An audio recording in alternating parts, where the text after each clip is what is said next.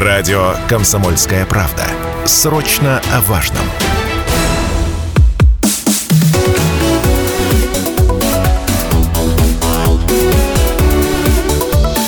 Тема дня.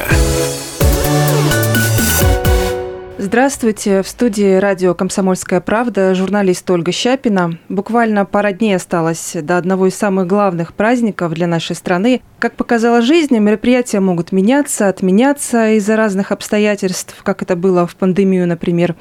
В этом году также, к примеру, «Бессмертный полк» пройдет в онлайн-формате. Но главное – это, конечно, не мероприятия и концерты, а память и забота о ветеранах, о тех, кого коснулась война.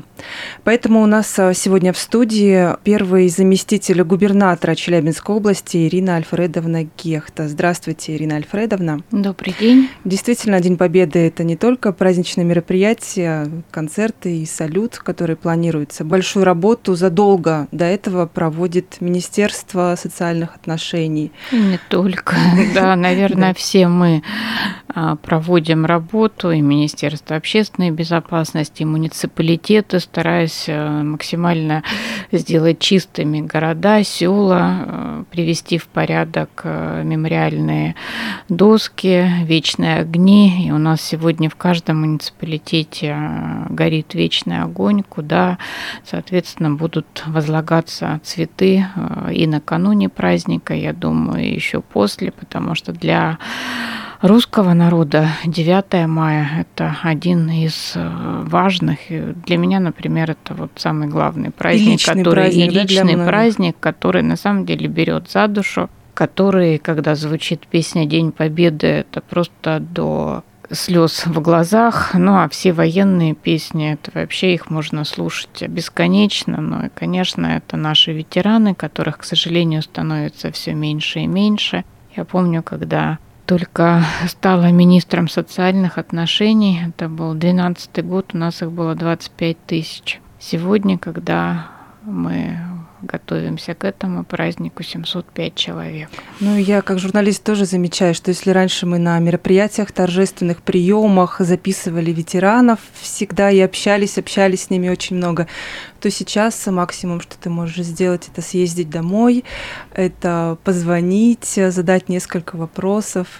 То есть, да, это, конечно, ощущается. Это очень ощущается. Конечно, ковидные годы сыграли свою, к сожалению, роковую роль для многих, поскольку возраст преклонный у нас, им всем практически за 90 уже. Недавно был прием в администрации Центрального района, и был наш ветеран 97 лет, который сам туда пришел. Поэтому, конечно, это то поколение, которое вынесло все тяготы войны, но сохранило оптимизм, вот это желание жить, позитив, которые они несут, и, конечно, очень бы хотелось, чтобы они прожили как можно дольше, являясь такими носителями памяти, которую они передают школьникам. Конечно, сейчас этого уже нет, а в наши с вами годы к нам, конечно, каждое накануне Дня Победы приходили ветераны, рассказывали, мы задавали вопросы. Это тоже была такая частичка патриотического воспитания. Сейчас, конечно, ветераны боевых действий Афганистана и Чечни, специальной военной операции становятся героями, я считаю, тоже этого праздника, поэтому я думаю, что здесь, конечно, именно участники боевых действий сейчас тоже будут массово участвовать во всех и патриотических мероприятиях, особенно в образовательных организациях, ну и, конечно, во всех торжественных, которые пройдут уже в День Победы.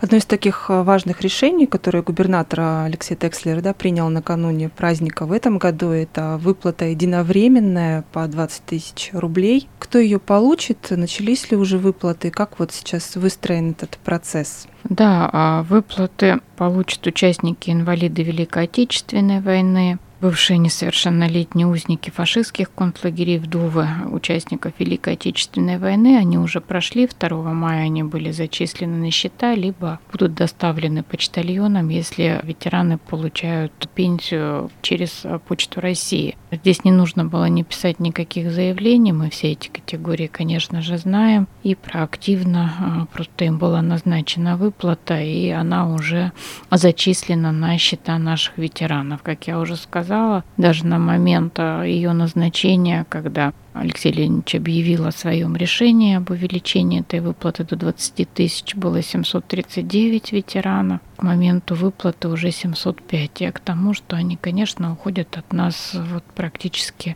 в таком ежедневном режиме, это очень печально. То есть буквально за месяц еще 30 человек ушли из жизни. Поэтому, конечно, эта категория такая для нас очень ценная. И здесь, конечно, вот та акция, которую мы каждый год проводим совместно с областным советом ветеранов, она касается того, чтобы дойти до каждого ветерана. И ветеранские организации совместно с сотрудниками социальной защиты выходят на дом, проактивно выясняют те потребности текущие, которые есть, и, соответственно, уже выполняют те наказы, которые получают. Чаще всего это и ремонт жилья, какое-то лечение или плановое, или экстренное, которое требуется.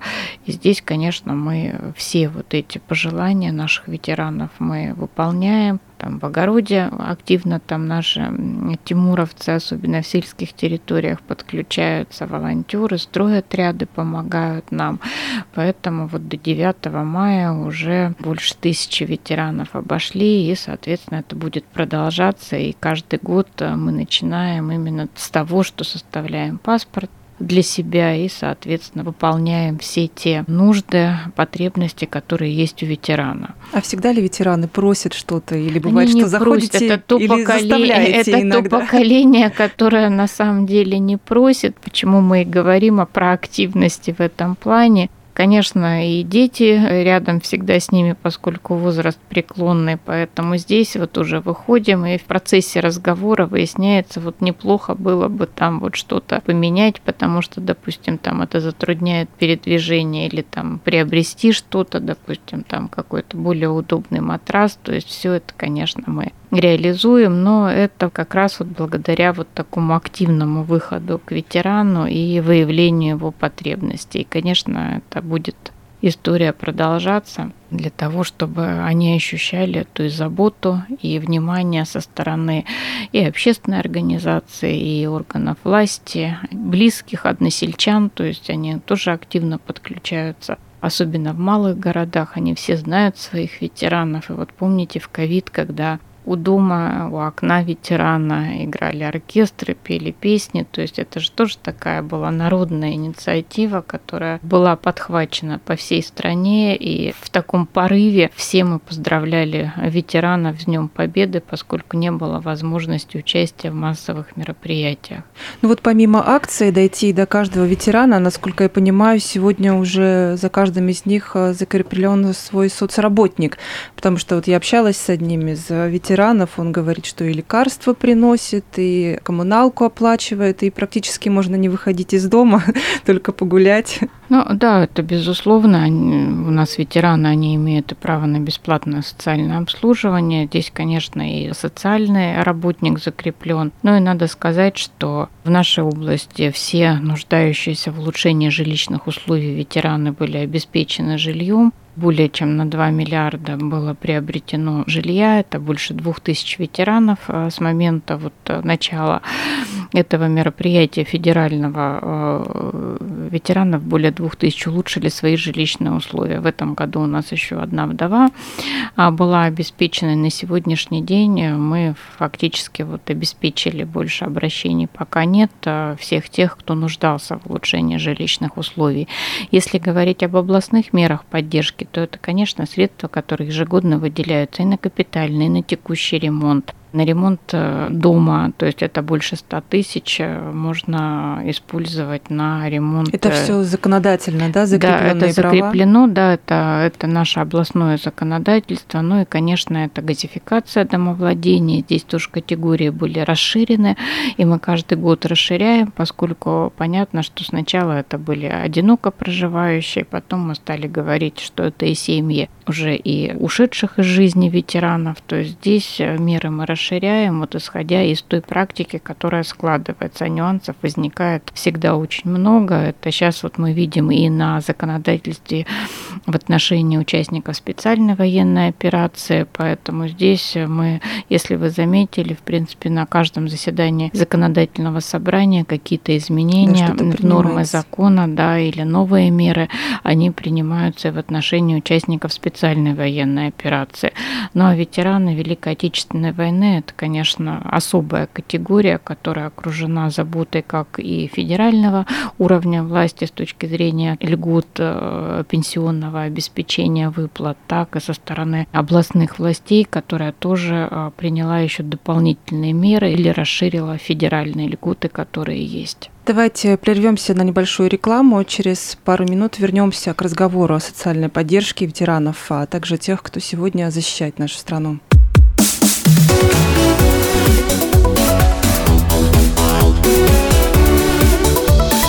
Тема дня.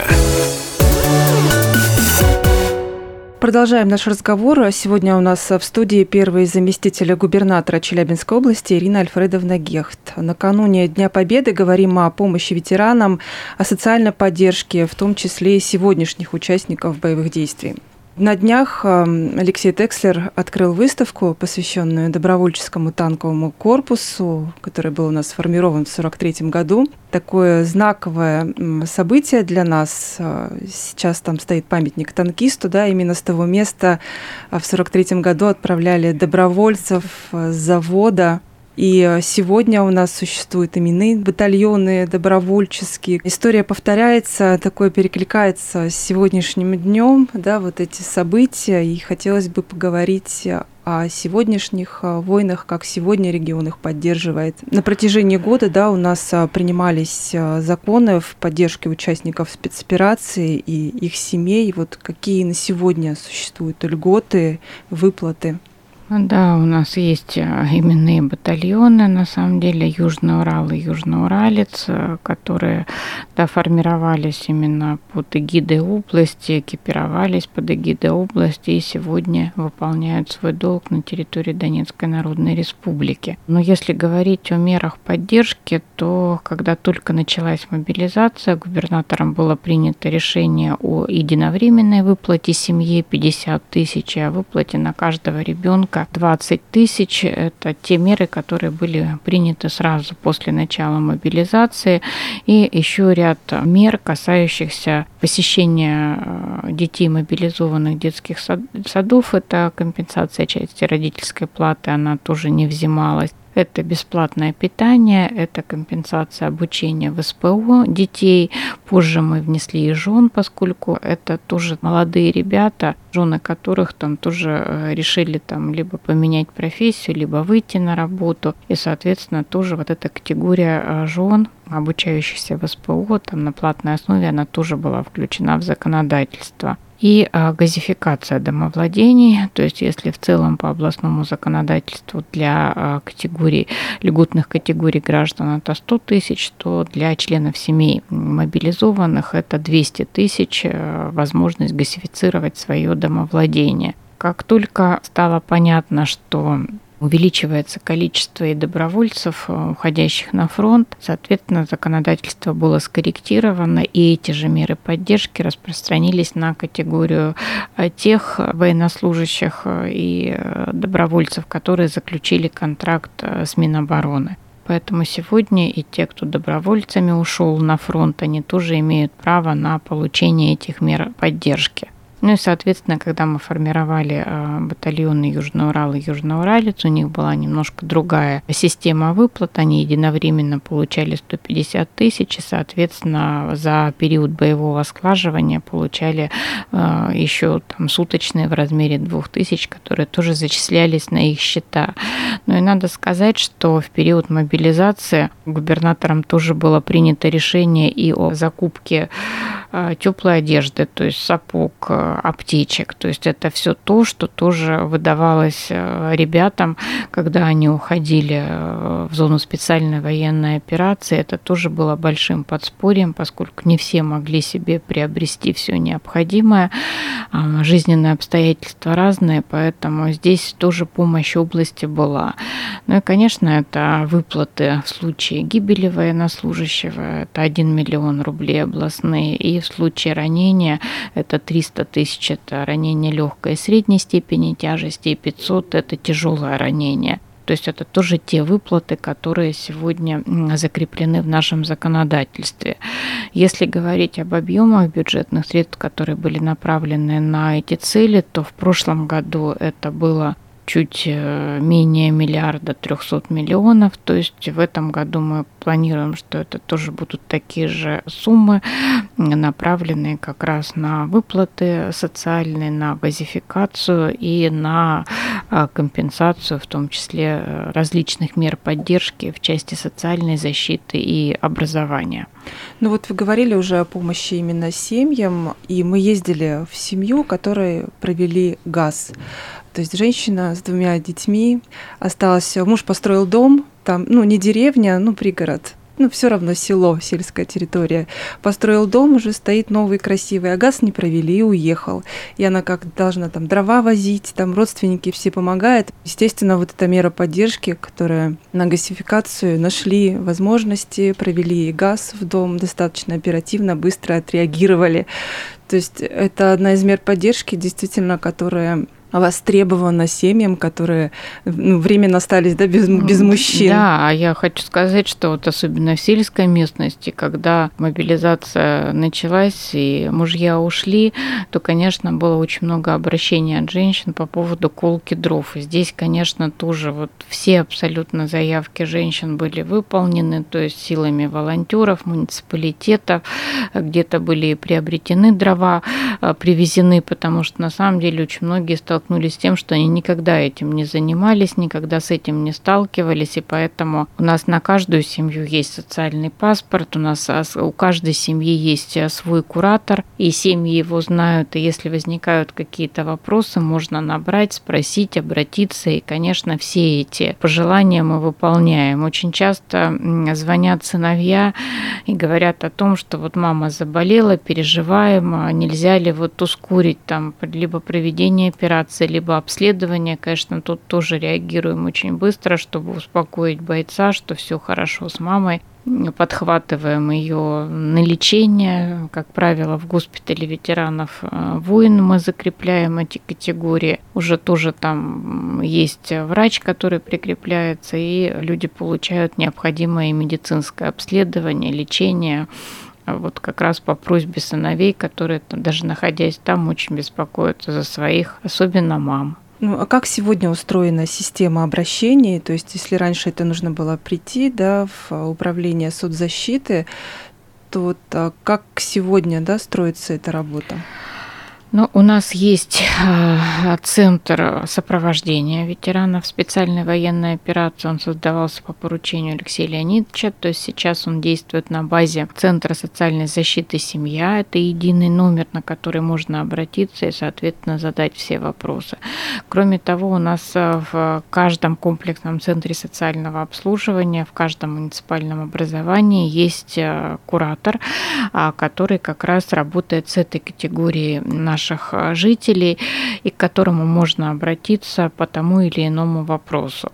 И, конечно, мы, если говорим о едином центре, то если участник боевых действий обращается, будь то психологическая помощь, психотерапевтическая, реабилитация, оздоровление, помощь семье, близким, то, конечно, мы в режиме одного окна через систему межведомственного взаимодействия все это решаем. У нас есть единая программа, в которую включены и Министерство образования, и Министерство здравоохранения, Министерство спорта, Министерство культуры, которые, соответственно, видят то или иное обращение и сразу же подключаются в случае необходимости, чтобы, соответственно, снять все те вопросы, которые возникают у человека. Но понятно, что сейчас этих обращений не так много, потому что мы и не видим большого количества тяжелых ранений, несколько человек, которых, конечно, мы сопровождаем и решаем все вопросы, которые возникают. А в части легких ранений они, конечно, сегодня получают лечение в госпиталях Министерства обороны, проходят реабилитацию тоже в санаториях Министерства обороны, в том числе у нас в Чебаркуле. Но и когда уже приходят в отпуск, соответственно, они обращаются и в госпиталь ветеранов, где сегодня тоже эта категория обслуживается. Ну и, конечно, во всех медицинских организациях тоже есть люди, которые в случае обращения воинов, они оказывают всю необходимую помощь, все необходимые консультации. С 1 июля у нас в каждой медицинской организации должен появиться кабинет медико-психологической помощи, потому что мы понимаем, что сегодняшняя война даст нам большое количество таких посттравматических стрессовых расстройств, и, конечно, помощь психологов, психотерапевтов, она будет очень востребована. И сегодня такие психологи есть и в службе единого сопровождения, в том числе в рамках мобильной социальной службы, которая выезжает в территории, особенно сельские.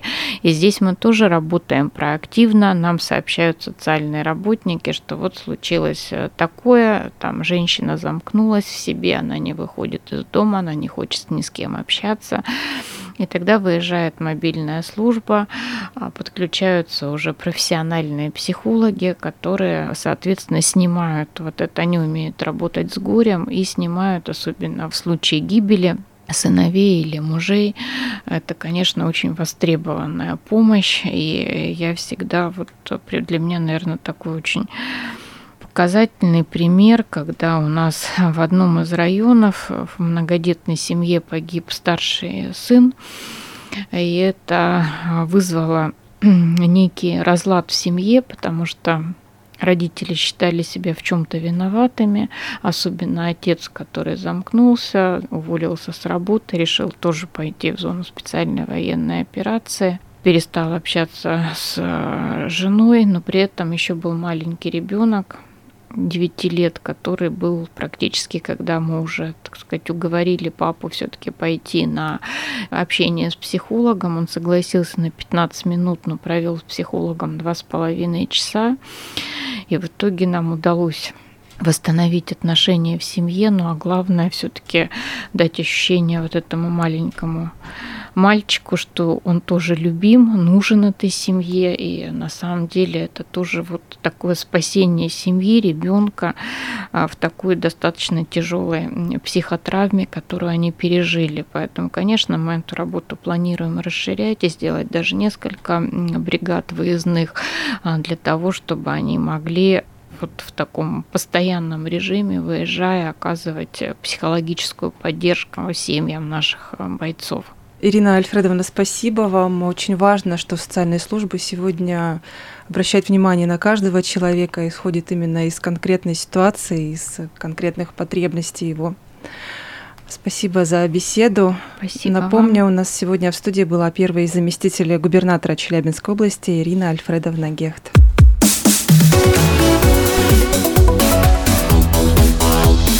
Тема дня.